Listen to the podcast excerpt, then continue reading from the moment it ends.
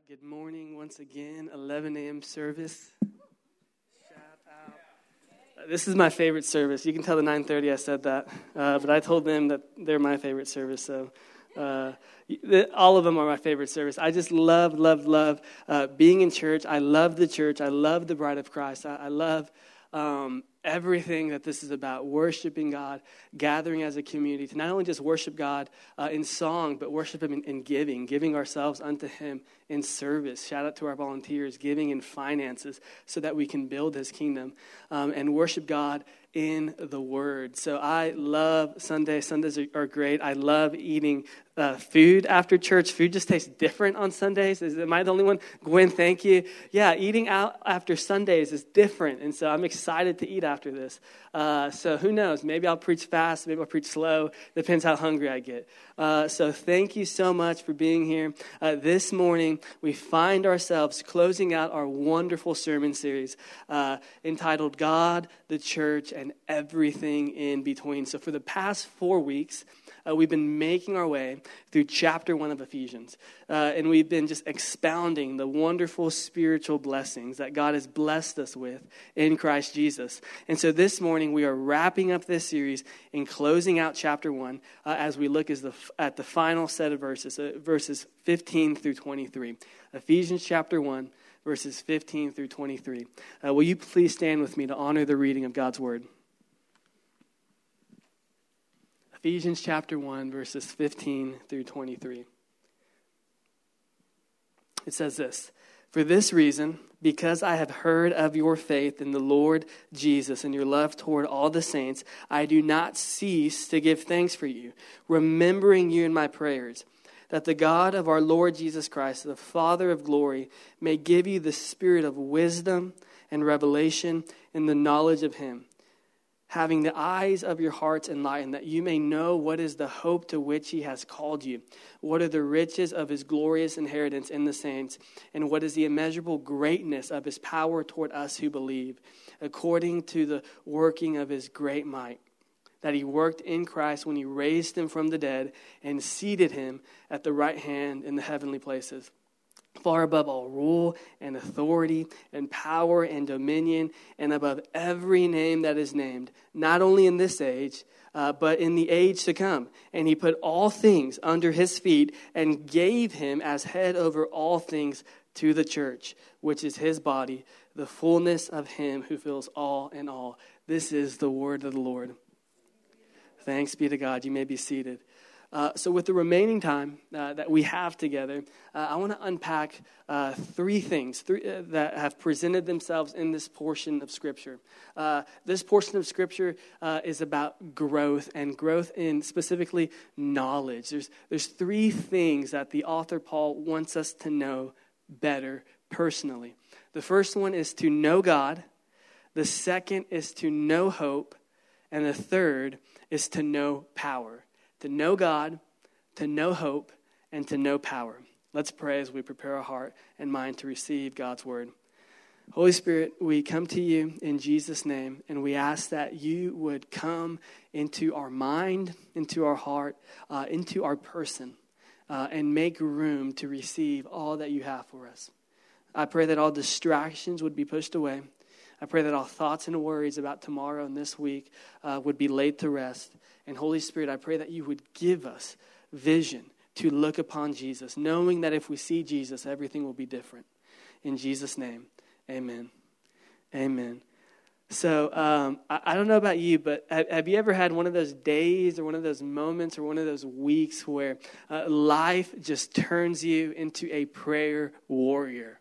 Uh, like, like maybe you're just uh, really going through it and all the situations are against you, all the circumstances are uncomfortable, they're, they're stretching your faith, and you find yourself just praying.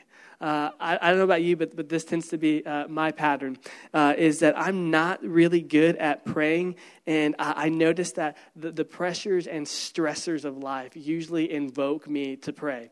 Uh, like I could just be going through something really tough, and all of a sudden uh, I'm praying things I didn't even know I had the capability of praying. I'm using words that, that I didn't even know uh, were in my vocabulary. I'm just crying out to God, help me. Um, maybe, uh, for example, here's a story. This happened this week. I, I was running errands in Austin. Um, it was my day off, uh, and uh, I thought I had the whole day free. And then I remembered I had a 3 p.m. Zoom meeting. And it's about 1.30 when i remember this. And usually i'm okay with scheduling zoom meetings. I'm okay with being late to them.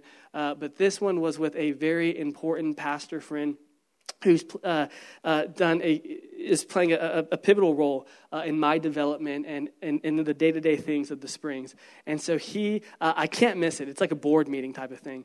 And so i thought to myself uh, man, I'm going to be really late. And so I'm, I'm driving back from uh, Austin, and, and, the craziest thing happens there's traffic uh, which is so strange to me.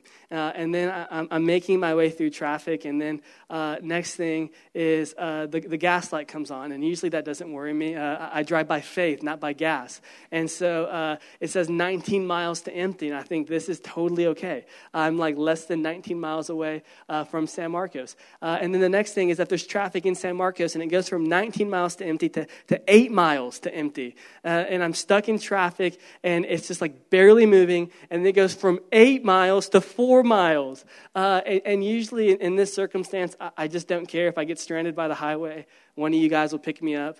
Uh, I'll call you. Uh, but I could not be late to this meeting. And it was like 10 minutes until the next exit, and it's just slowly going down. And, and I just break out in prayer.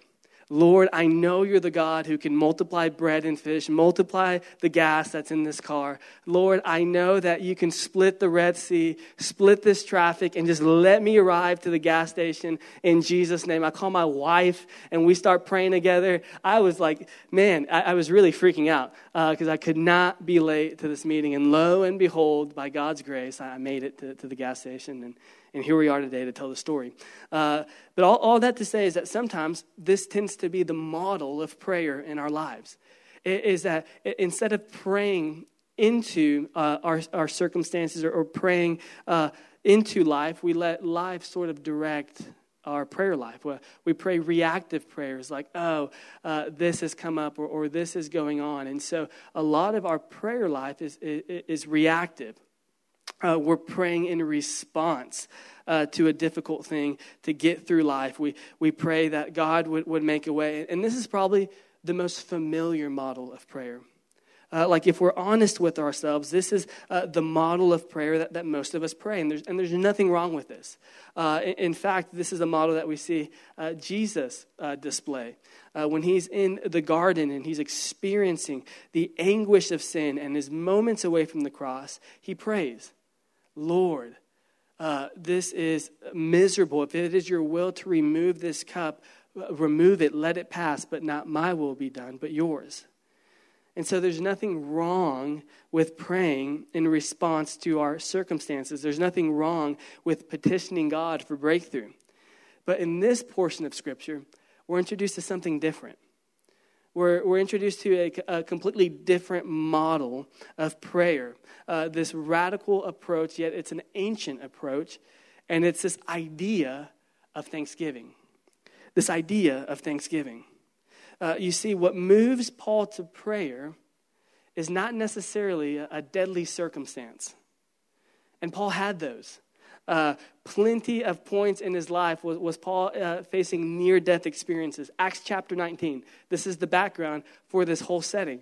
Uh, is that he is doing ministry in a, in a city that is uh, up to its neck in, in magic and spiritual uh, ritual practice. And Paul is going into the city and saying, hey, you know, the lives that you live and, and, and the idols that you're giving yourself to are, are powerless. They don't have the ability to transform you or give you hope or give you life the way you think it will. And uh, this causes a riot because all of a sudden the, social economic stability of the town begins to tank because all their money is made from crafting uh, silver and gold idols that represent different gods. All their money is made from the tourism of people making their pilgrimage uh, to this city to worship said idol. And a riot breaks out because now people's livelihood is at stake. And so Paul was very familiar with near death experience, and it didn't faze him. In fact, for him, he would say that to live is Christ and to die is gain. Paul was a problem. They never knew what to, to do with him. And so, this deadly circumstance isn't moving him to prayer. Uh, what is moving Paul to prayer uh, is not a, a, personal need that uh, needs to be filled. uh, and he had a huge personal need uh, that needed to be met. Uh, if Paul was sitting in a growth group and it was his turn to share needs and names, uh, his name would be the whole city of Ephesus because Paul just rolls like that. He's like, I, my, my name is every single person in Ephesus, and he would mean it. And not only would he mean it, he would go after it. Uh, and when it came for his need, hey, Paul, what is a, a personal need that, that, that, you just need the Lord to, to, intervene and meet? This is what I think he should say. Now, this, this isn't what he would say, but I think he should say, hey, I need to be released from prison. I'm locked up in jail right now for the proclamation of the gospel. The only thing that I, I, have done is proclaim how good and wonderful Jesus is, and I'm in jail right now. And it's fact, in fact, it's from this place in jail that Paul is writing this letter. And so that's not his need. That's not moving him to prayer. He's not praying, God, set me free from these chains and from these bars. What's moving Paul to prayer is not a deadly circumstance and is not a specific personal need. What's moving him to prayer is thanksgiving. This is what is moving him towards prayer. So at the beginning of this chapter, Paul breaks out into worship. We've said this quite a few times uh, four times now, and this will be my fifth time and maybe my last time saying this, but verses 3 through 14 is one long sentence. One long sentence of Trinitarian praise, 202 words to be exact. And so, with that same sort of spirit of writing lengthy sentences, Paul transitions from worship into prayer and thanksgiving, and he pins down another sentence one sentence, verses uh, 15 through 23 that we just read, is one sentence in the Greek, 169 words. So that's pretty cool to think about. Verses 3 through 22 are two sentences, over 300 words. I don't know why I love that. It just speaks to my heart. Let's move on. Okay, so he is, he is overwhelmed with worship. He's praying and he's expressing thanksgiving, but what exactly is he thankful for? The text reveals three things. One, he is thankful for people, for people, specifically the saints in Ephesus, uh, as Ephesians 1, uh, verses 1 through 2 says. So, Paul, he is constantly suffering for the gospel, and he has received encouraging news. He's in jail, and he's received news that, hey, uh, the gospel has taken root in Ephesus that there's a community of people that are finding hope and life in Jesus Christ and are turning away from idols. And this is stirring his heart to worship. He's breaking out in praise. He's overwhelmed with encouragement and gratitude. The second thing that Paul is thankful for is their faith. He's thankful for their faith in the Lord Jesus, Ephesians 1.15. Uh, and what's interesting to notice is that it, was, it, was, it wasn't like old, mature, seasoned faith. It was brand new faith. Uh, and, and if there's anything that you know about brand new faith, is that it tends to be messy faith. It tends to be sometimes weak faith there's this novelty, there's this newness of, of growing in faith in the Lord. I remember when I uh, first became a Christian and I started playing, placing faith in Jesus, uh, I was just causing wildfires because uh, I was just so zealous with my faith. Uh, I, I, just couldn't, I just loved God so much, and I, and I wanted people to know about Him. And my techniques uh, were not good. Uh, my evangelism was, was very poor. I, I would say things like, I think you're going to hell, but I don't know why. Do you know Jesus? Uh, and the heart was there. Um, it, the presentation was off. Uh, it, was, it was a messy faith. It, it was a weak faith. I, I remember so many times being so insecure about my relationship with God. God, do you love me? Is this even real? Uh, God, uh, uh is this just something that, uh, am I just buying into emotionalism? And, and Paul here is, is, is, breaking out in praise and thanksgiving for their faith, which we can conclude was probably a, a, a weak faith, a new faith, but nonetheless, it was faith. And what's so great about the Christian faith is that it has nothing to do with the strength of your faith. It has nothing to do with how strong you are in the faith, how old you are in the faith. It has everything to do with the object of your faith. You see, in Christianity, it's not about how much faith you have, but who you are placing your faith in. You see, faith in ourselves is weak faith, but faith in Jesus is strong faith because we're placing our faith in the mountain moving God. In the God that intervenes on our behalf. That's why Jesus says that the faith of a mustard seed can move mountains because your faith is connected to something, and that is Jesus. And so, church, where's your faith today? Is it faith in yourself? Uh, is it faith in your own abilities, uh, in your own experiences? Or is your faith connected to the person of Christ? And if it's connected to the person of Christ, all you need is a small seed of faith to see mountains moved and God uh, work in your life powerfully. And, and Paul is excited. He's, he's excited that there's a community of people that are placing faith in Jesus. The third thing uh, that Paul is excited about is their love towards all the saints. Now, this is amazing. Paul is ecstatic that they're experiencing genuine faith. And the reason why he knows it's genuine is because their faith is moving them in the direction of people. You see, faith in Christ will always lead us towards loving God more and learning to love those around us. Uh, you can't have faith without love, and you can't claim to have faith in Jesus if you don't uh, love your neighbor and others as yourself. Now, I'm not uh, petitioning here for perfect love, but moving in the direction of love and not and moving away from hate. Moving in the direction of loving god with all our heart soul and mind and loving our neighbor as ourselves. And so paul is so excited that they're moving in love because historically they moved away from that. In fact racial tensions plagued this church. Uh, um, Political alignments plagued this church. Hierarchies plagued this church, where you had one group who associated themselves with this idol, another group that associated themselves with this uh, political ideology. Then you had Jews who didn't mix with the Gentiles, and the Gentiles who rejected the Jews, and, and, and all these plethora of obstacles and barriers that would keep people away, and yet they're moving towards each other because that's what the love of God does. As we grow in our faith, we love God and we lo- learn to love those around us. And Paul is so ecstatic because they're bearing the cross shaped birthmark of a believer. If you're a believer in Christ, you have a cross shaped birthmark. There's this vertical component that I'm, I'm, I'm growing in faith, growing in loving the Lord. And then there's this vertical component where we're loving one another, loving our neighbor as ourselves, giving ourselves to community and to family, and being family as God has called us to be. That is the cross shaped birthmark of a believer. It's incompatible to, to move in, in, one direction and not strive to grow in the other. And so Paul is excited, and, and this is moving him to prayer. He's thankful for the redemptive work of God in people, and he's giving thanks to God. And if we're honest with ourselves, how often do we pray like this?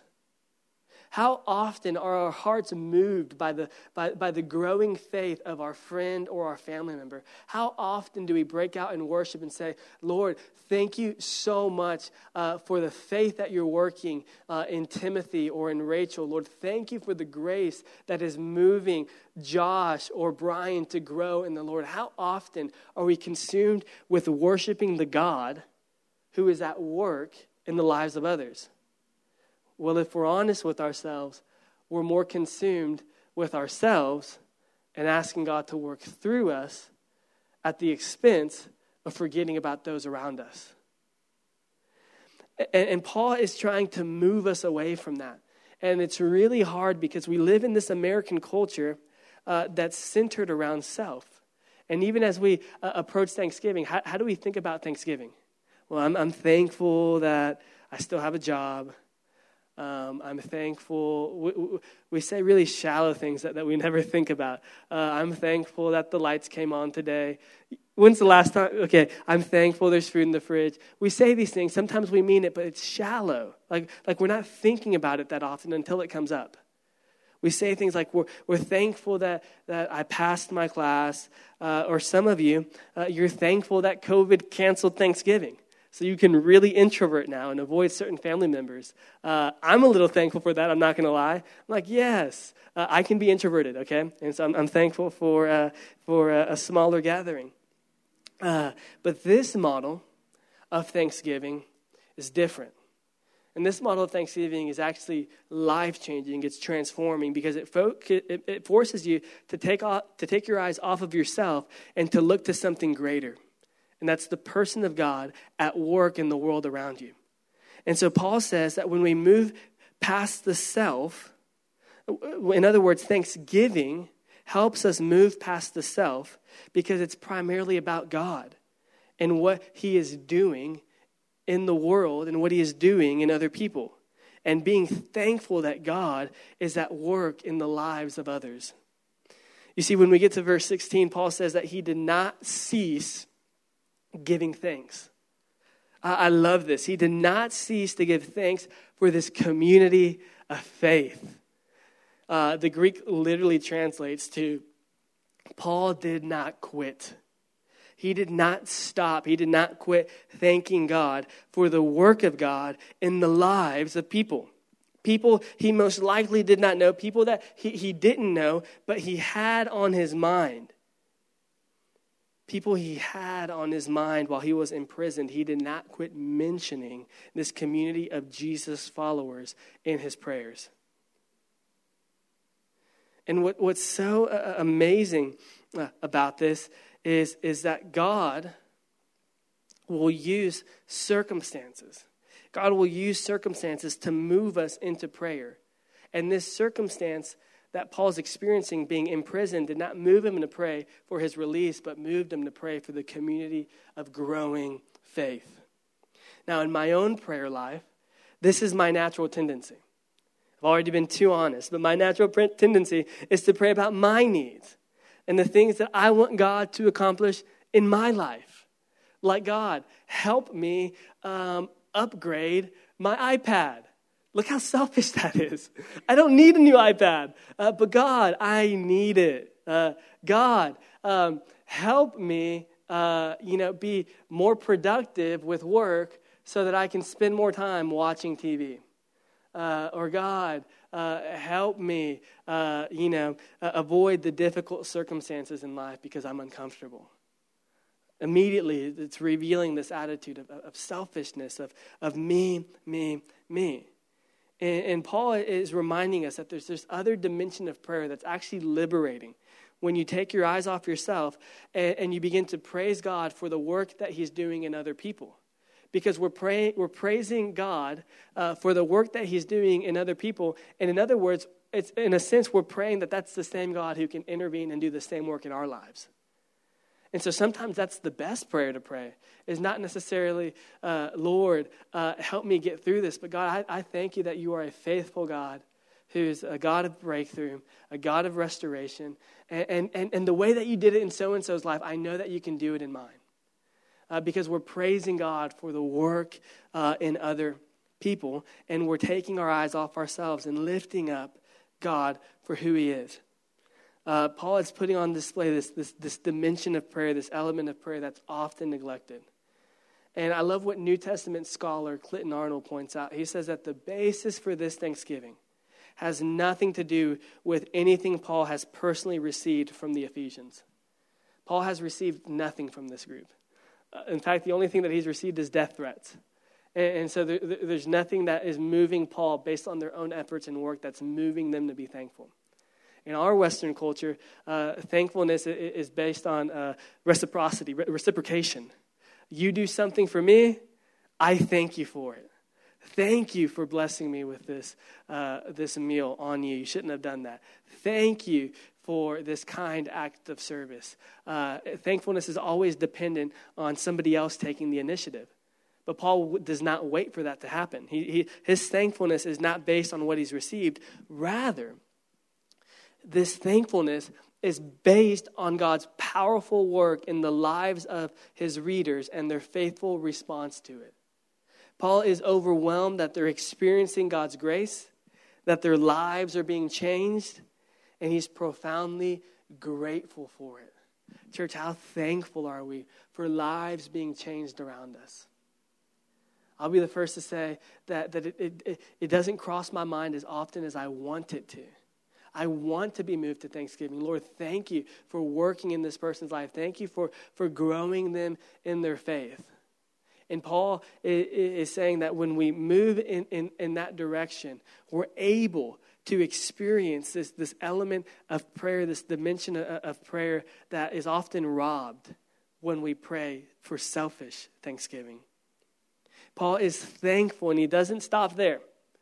He doesn't just say, I'm thankful for this group of people. He, he, he's asking God that they would be richly blessed, and he's requesting things for their lives. And, and he requests three specific things uh, one, that they would know God, know God better. He's praying, I, I pray that, that, that, that you would know God better. He's praying that, that they would know hope, and he's praying that they would know power. To know God, to know hope, and to know power. Uh, so let's look at verse 17. This is what it says That the God of our Lord Jesus Christ, the Father of glory, may give you the spirit of wisdom and of revelation in the knowledge of Him. Paul's primary desire, Paul's only desire, one could argue, is that this community would know God. That they would know the God that transformed his life that they would know the God of the universe and that they would give their lives to union with Him. And He is praying this for them. And, and, and, and what I love about this is, is that he, it's just not enough to know about God. We know this, we've heard about this. It's not enough to know about God, who He is, uh, where He's located, where you can find out more about Him. It's not enough to know about God but we're called to actually know him. We're invited to know him. You see, we see in the lives of the disciples that there can be a community of people that know about God, and yet one of them was never with him Judas Iscariot. And then we can see another person who knew God, who had stumbling faith, the Apostle Peter, who at moments rejected God, but nonetheless was preserved because he wanted to know God. Peter longed to know God. And, and, so the idea is that you can be in church right now and you can know about God. You can know how to pray. You can know the right scriptures. And, and, and then yet Jesus can, can, can, can declare something uh, so, um, so heartbreaking as in, I never knew you. Because it just wasn't enough to do things for God. It wasn't enough to say you know about Him when He's made available for you union and relationship with Him. You see, it's not an indictment on your faith, rather, it's an invitation to something greater than knowing about God. You can actually know Him and be with Him. That you don't have to just research about Him, you don't have to hear about Him, but you can sit with Him. You can be with Him. You can commune with Him. You can drive your car and sit with Him. You can walk through the grocery store and He walk next to you. You can be cooking in the kitchen and God is with you. We have this intimate relationship and union with Him. Like, this is the type of access that God has given us, is that we can know Him and we settle for knowing about Him. And so it, it's not necessarily an indictment that, that you never knew him because uh, your faith was terrible, but that there was something way better made available for you, and you settled for something less. You settled for um, the, the pirated, counterfeited version of a relationship with God when you can actually know Him and sit with Him.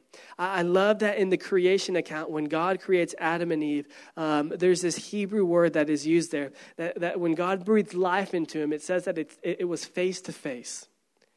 That it's this idea that we have face to face intimacy with God that when we commune with God, that we're in relationship with God, God is not at a distance and God is not absent. God is not waiting for us to add him to a Google Calendar appointment. God is not waiting for us to, to click admit on a Zoom meeting, but God is face to face with us. And we have this sort of intimate relationship with Him where, where uh, He is right in front of us. Union union with Christ. I will never, ever stop, stop, preaching union. Union is one of the most wonderful words in the scriptures, one of the most wonderful promises that God gives us is that I am in Christ and Christ is in me. And we're inseparable. And I'm not insecure. I don't doubt my relationship with God, that God has made available for me, for you, for the believer in Jesus, intimate access with Him. And, and God, in His great kindness, His heart is grieved when we settle for Wikipedia definitions of God. His heart is grieved when we settle for secondhand knowledge of God. When in reality, He's saying, These things that you're hearing about, I want to do in your life. And I want to do it with you. We have, church, we have union with God. Do you believe this? Do you walk in this? Or do you settle for secondhand experiences, secondhand knowledge, when He wants to be firsthand, directly, face to face involved in your life? Union with God. This is uh, uh, amazing. This is, this is beautiful. And, and Paul is praying that they would realize this. It doesn't say, Paul says that, that he wants them to know this, to be made aware of this knowledge. Why? Because it's something we already have, but we tend to neglect and forget about. We forget that we have this sort of intimacy, this sort of relationship with God. And so we live reactive lives like, God, uh, when are you going to do something in my life? When are you going to show up and show out? Uh, and, and, so we live these, these passive moments when God, when Paul is saying, it's there.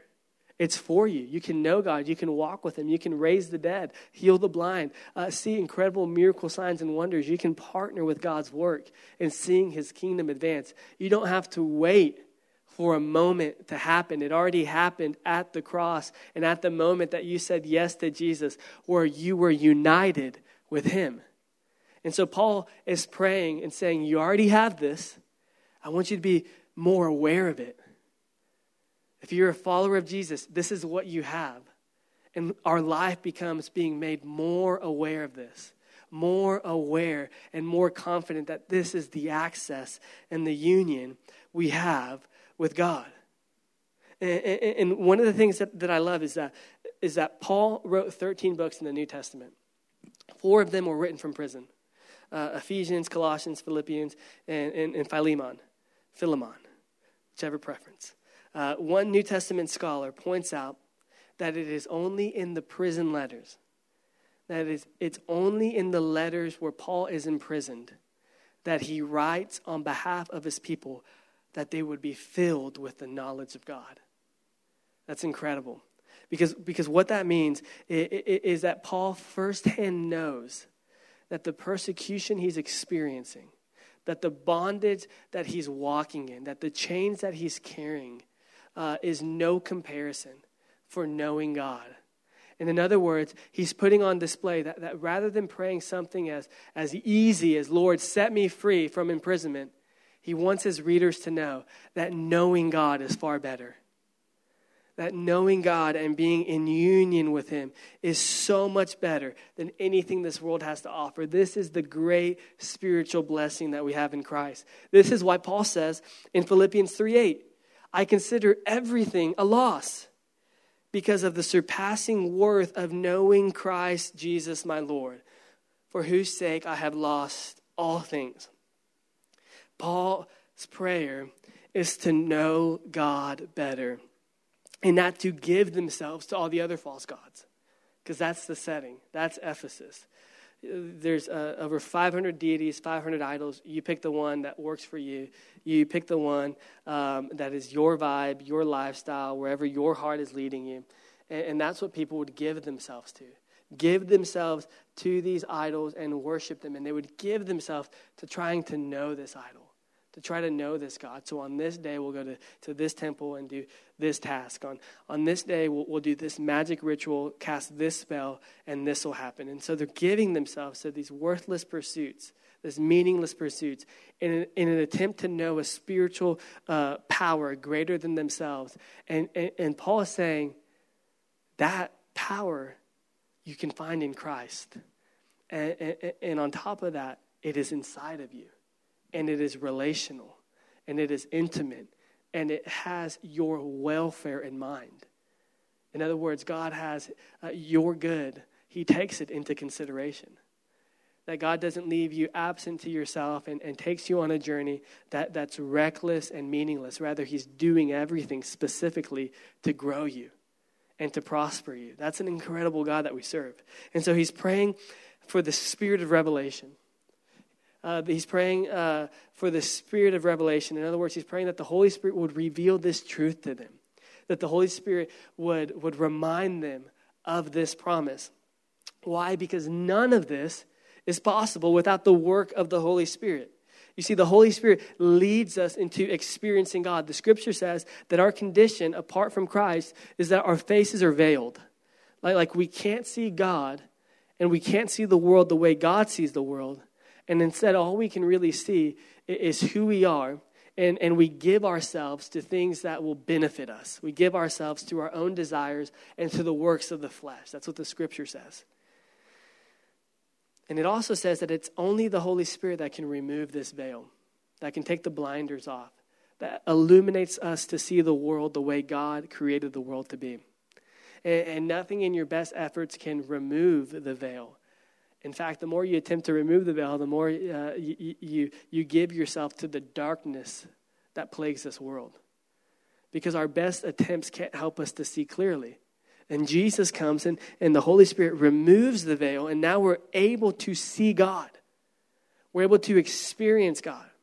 That's why, if you're a follower of Christ, there was a, there was, there was a moment, maybe a very distinct moment, where, where you viewed this sin that you gave your life to differently. And, and previously, up until then, you had no problem giving yourself into the sin that breaks the heart of God. And in one moment, now your, your thoughts and your attitudes begin to change about it begins to change the way maybe you view, I don't know, uh, uh, drunkenness or, or relationships or lying or integrity. And God begins to do this work where He's revealing and showing you uh, how He sees the world and how He's calling you to walk in it. And like I said, it, it, might not be perfect obedience, but maybe there's this moment that you can pinpoint where you, where you think to yourself, man, I used to walk this certain way. These, uh, these sort of things used to entertain me. Now they don't. Uh, I used to give myself into this habit. Now I find myself rejecting it. It's because the Holy Spirit has come and removed the veils and, and transformed your desires and the way you see the world so that you can experience life the way God intended you to do so.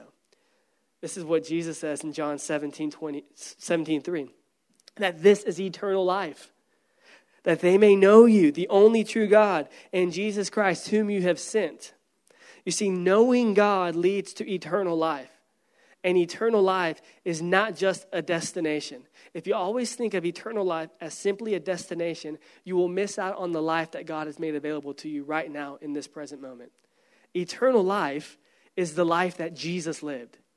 Eternal life is the quality of life.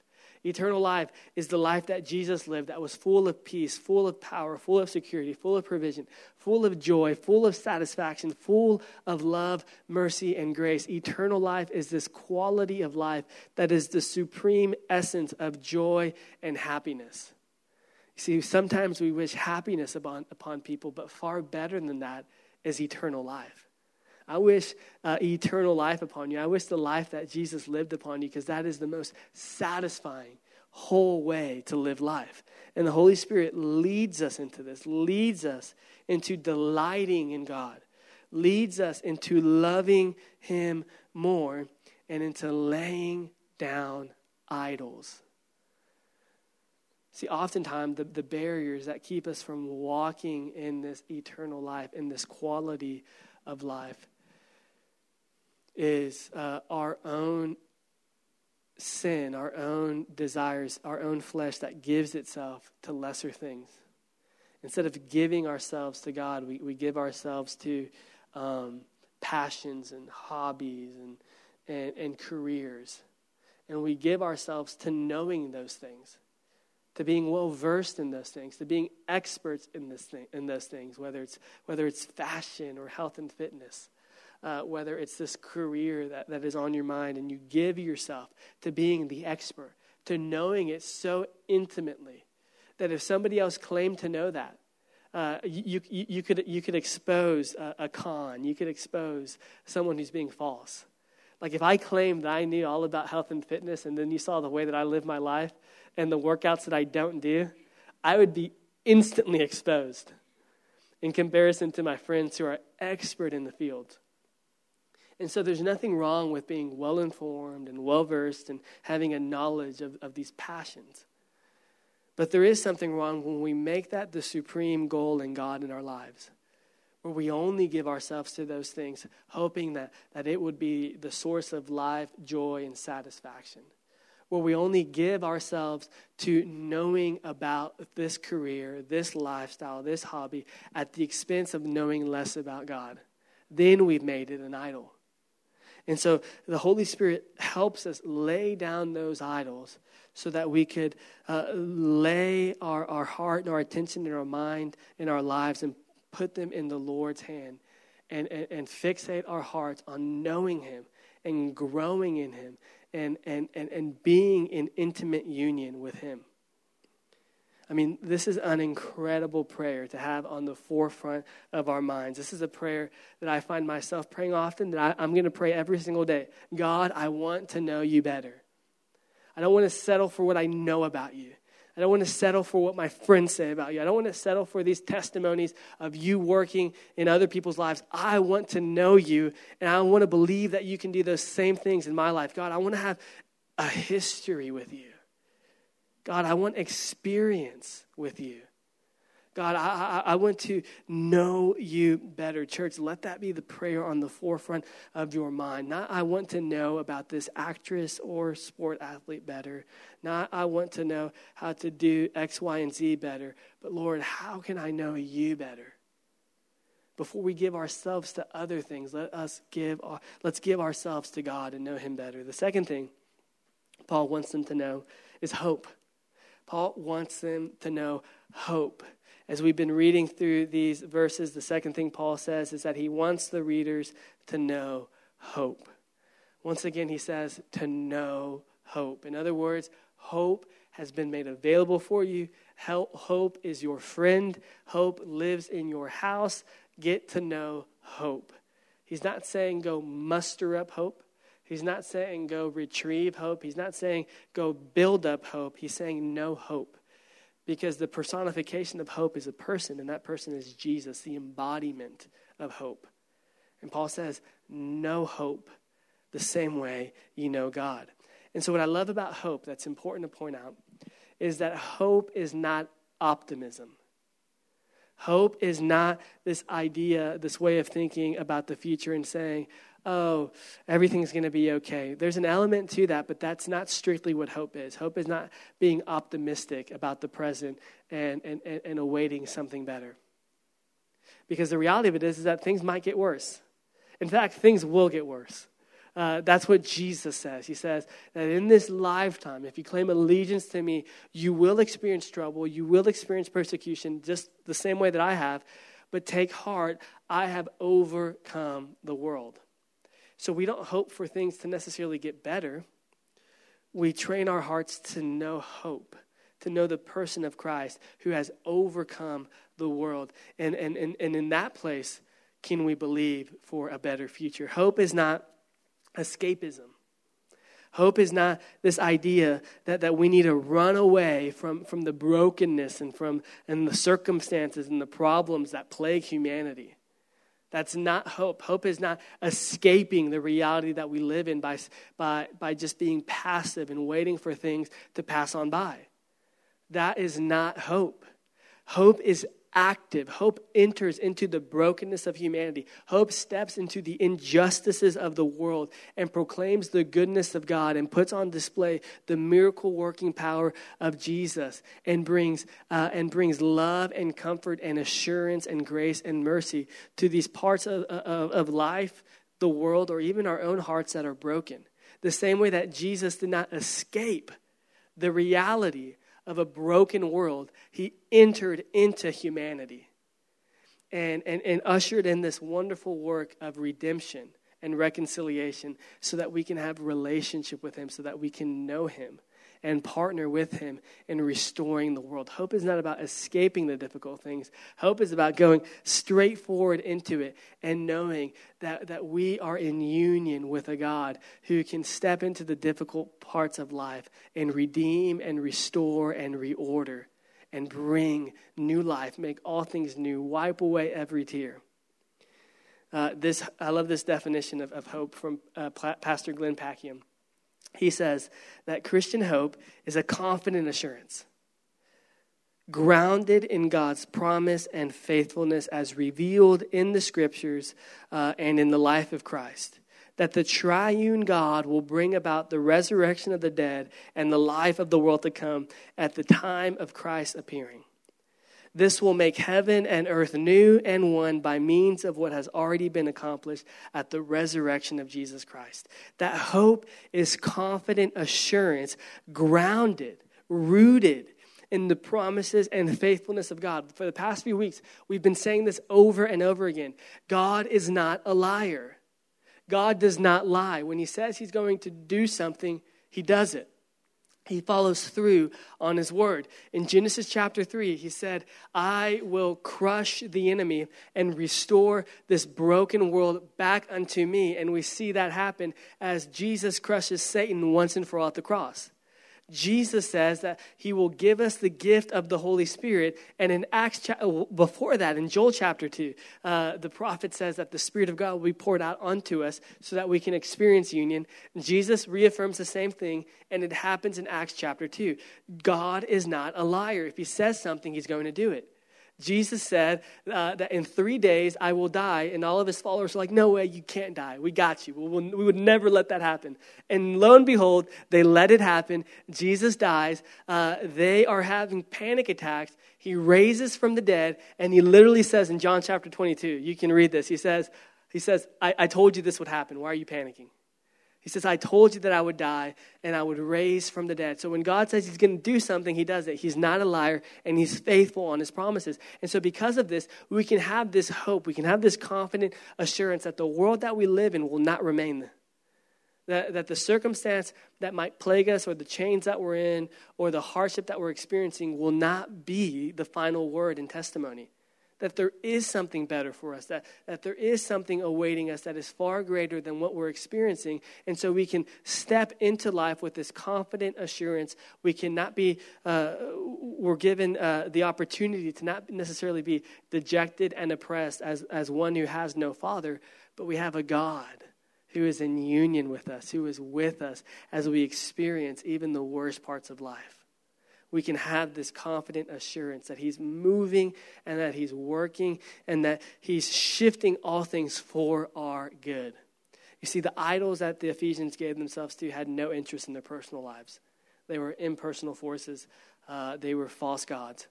And even the things that we give ourselves to have no interest in our personal lives, even if it might be about, you know, personal development. Um, at the end of the day, it's not looking at you thinking, like, yes, you're great. It's impersonal force. But God is this personal force at work in our lives who desires good for our lives. And so when we give ourselves to Him uh, and, and, we experience life, it, it, it's not chaos, rather, it's all ordered by God to grow us and form us and take us somewhere we can never take ourselves on our own. And, and Paul is saying that, that, that, that when the veil is removed, we can view the world more with more purpose. And that's why he says in verse 18, having the eyes of your hearts enlightened, that you may know what is the hope to which he has called you, what are the riches of his glorious inheritance in the saints. I want to focus on this phrase, eyes of your heart. Uh, if it sounds strange, it's because it is. Uh, nowhere in the scriptures is this phrase found. Nowhere in the ancient writings of history do you see this phrase ever come up. Why? Because Paul is a boss and he just made up a metaphor uh, and, it, and, and, it works. Uh, Paul uh, is saying, uh, and he does, what Paul's saying is that essentially the, the Greek translates to heart eyes. So our body have eyes, the way that help us see the world around us, and our hearts have eyes that help us interpret the world that we're living in, that inform our experiences, that stir our affections. And so, in other words, there's, there's one way to view the world with, our, with, our, with our, the eyes of our body, and then there's another way to view the world, and that's seeing the world the way God sees the world. Seeing what God is up to and what God is moving and rearranging. Uh, this quote from Richard Koykin says that Paul knows that, that the way we see in this world, what we value and desire or fear and avoid is not just a rational decision based upon information neutrally observed. Rather, our perspectives depend upon our values, which are shaped by the affections of our heart. In other words, the, the fear that we experience, the joy that we experience, the happiness that we experience, the desires that we have are not random and neutral. They come from somewhere. They come from our perspective that is shaped by the affections of our heart. Um, and, and, an example of this is that two people can be standing before one object and completely interpret it differently based upon their experiences, based upon their fears and attitudes and values. Uh, I can be standing before a skating rink. Uh, and I see just an opportunity for fun. I love skating rinks. I love the movie Brink, uh, the old Disney movie. I wanted to be a, a an X Games rollerblader. Too bad that doesn't happen anymore. Uh, and so uh, my wife, she can be standing before a skating rink and she sees the opposite. She sees a, a place of, of dread and destruction that should be dropped into the pit of hell. She hates skating rinks. Uh, and the reason why she hates skating rinks so much is because uh, she had this traumatic head injury at a skating rink and somebody bumped into her and she like knocked herself out. And she's like, never again will I skate in my life. And so we go to skating rinks all the time. I'm just kidding. We haven't been to a skating rink ever. I kind of miss it.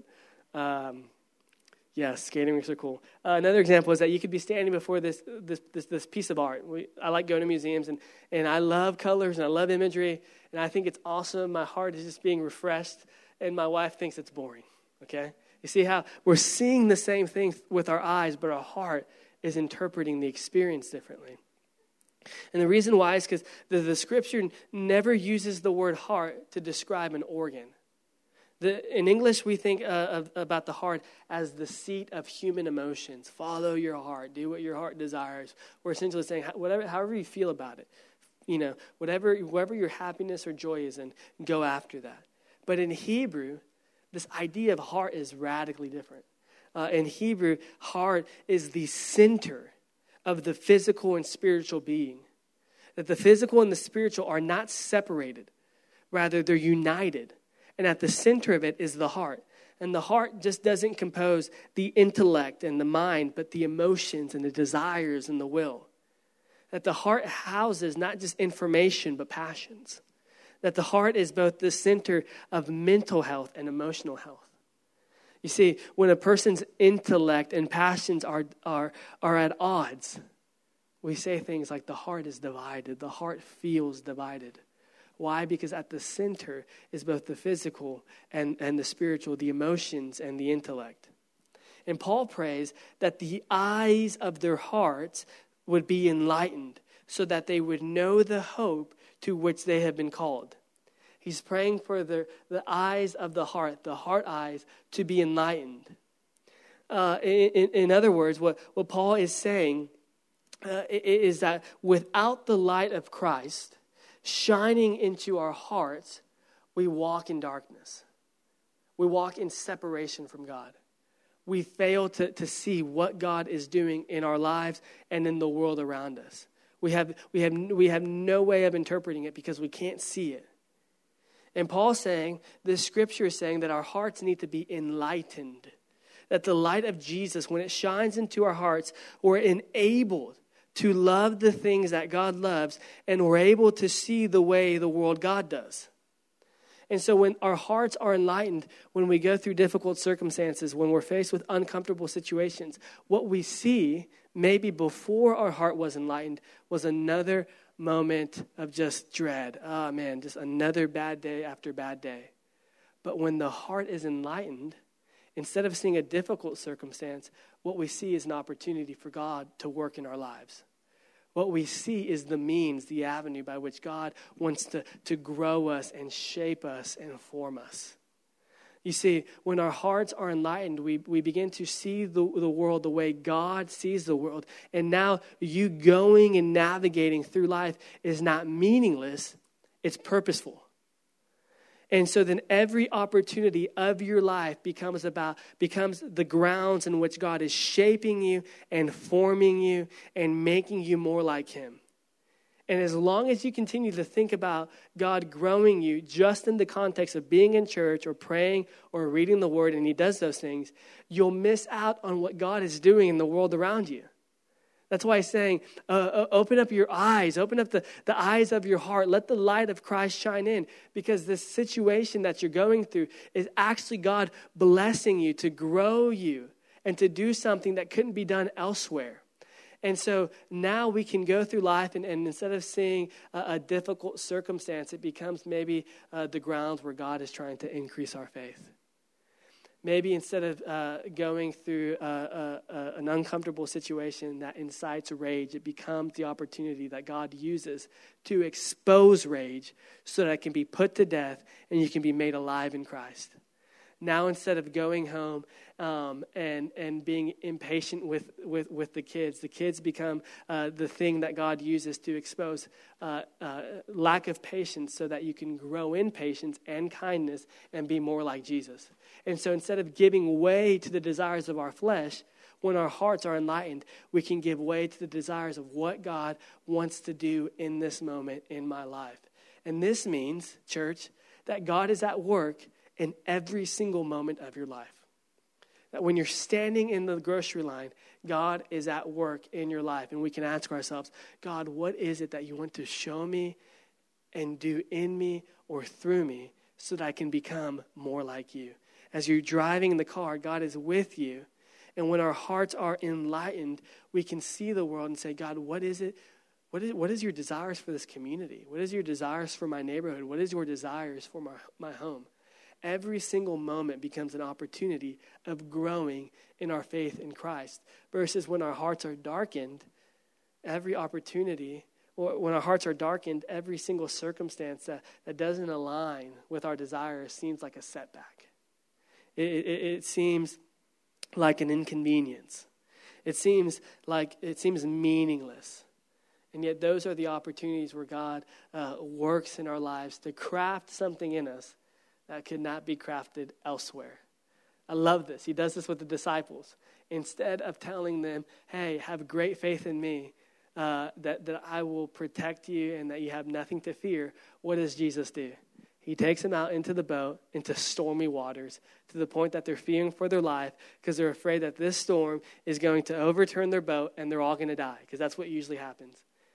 And God, Jesus, uses that moment to grow them in their faith in Him by telling the winds and the seas to cease and putting on display that He is the God who has control over all creation.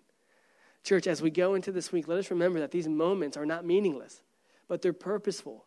Uh, that, that, that the hard time you're having at work, God is using to grow and develop something in you that could not be done any other way uh, that, that, that the, the home life that you're experiencing, uh, though it may be painful and traumatic, God wants to do something. God, God wants to redeem it and shape it um, and use it to grow you and not be the death of you, but breathe life into you.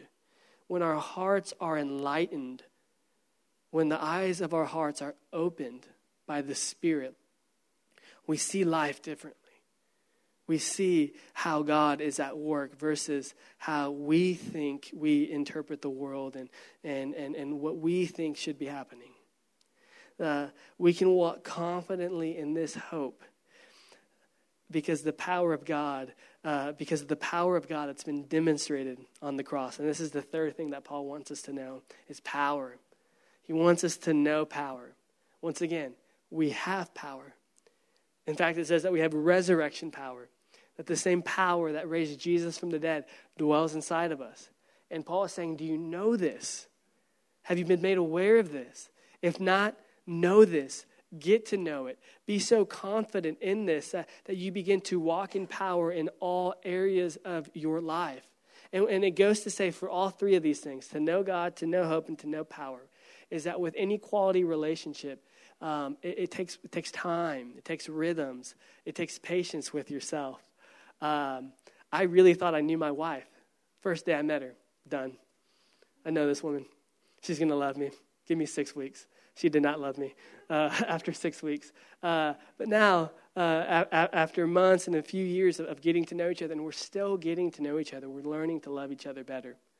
Um, as, as, as we are active in, pursuing each other and getting to know each other. And the more we know about each other, the more confidently we walk in, in, in how we treat each other and how we love each other. In the same way that Paul is saying, get to know, know, know, know. It's this active, not sort of like you arrive at this place, but the more you begin to know, the more you grow in this confident assurance. The more you begin to know His power, the more you'll see His power manifested in your life.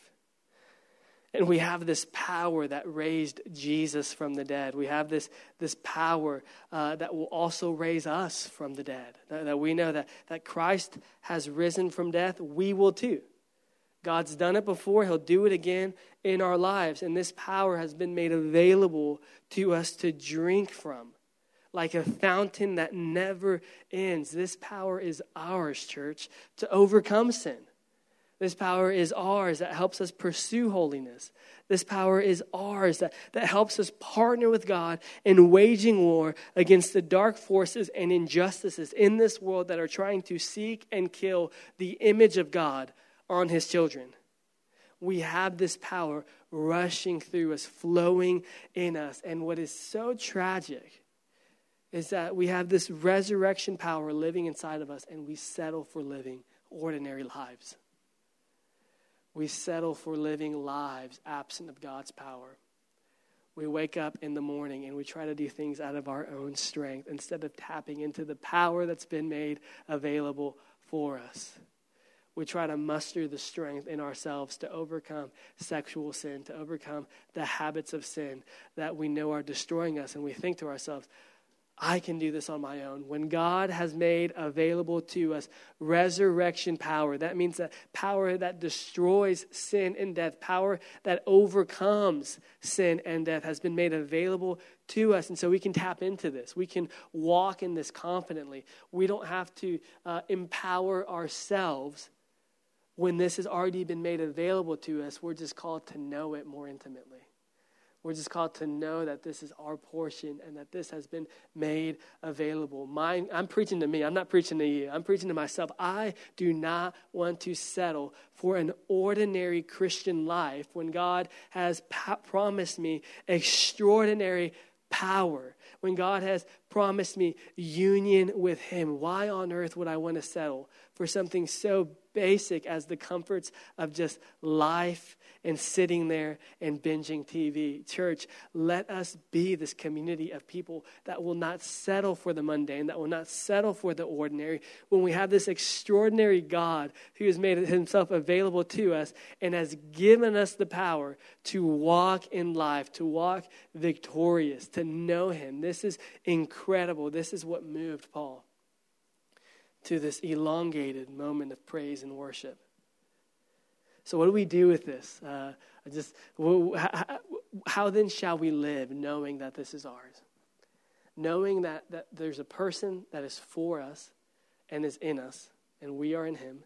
Knowing that hope is our portion and is not something that we have to attain or go after, and knowing that resurrection power flows through our veins. How then shall we live? What do we do from here? Well, these are three simple, practical things that I want to invite you to join me in doing this week. Three things. In fact, uh, I want to do this right now. Actually, uh, since there's no service behind us, I want to just take a moment to pray these prayer points. And I want these prayer points, uh, I want these to be on the forefront of your mind every single day. And I want to invite you to pray these things with me every single day that, that we would know God, that we would know hope, and that we would know power. So let's do this right now. Uh, with however you want to posture yourself before the Lord, whether it's with your eyes closed or your head bowed or with your eyes open. You can even walk around with your mask on, whatever it takes for you to know and be with God. I want you to, I want you to pray this first prayer with me that you would know God better. Maybe you, you don't have language for prayer. Maybe you're not a Christian and, and this is interesting to you. God would love to reveal himself to you. You could simply pray, God, Help me to know you better. Let's pray. The second thing I want to invite you to pray with me is that the eyes of your heart would be enlightened. Would you pray that God would open up the eyes of your heart so you can see the world the way He does, so that you can go through life and embrace life the way God sees life?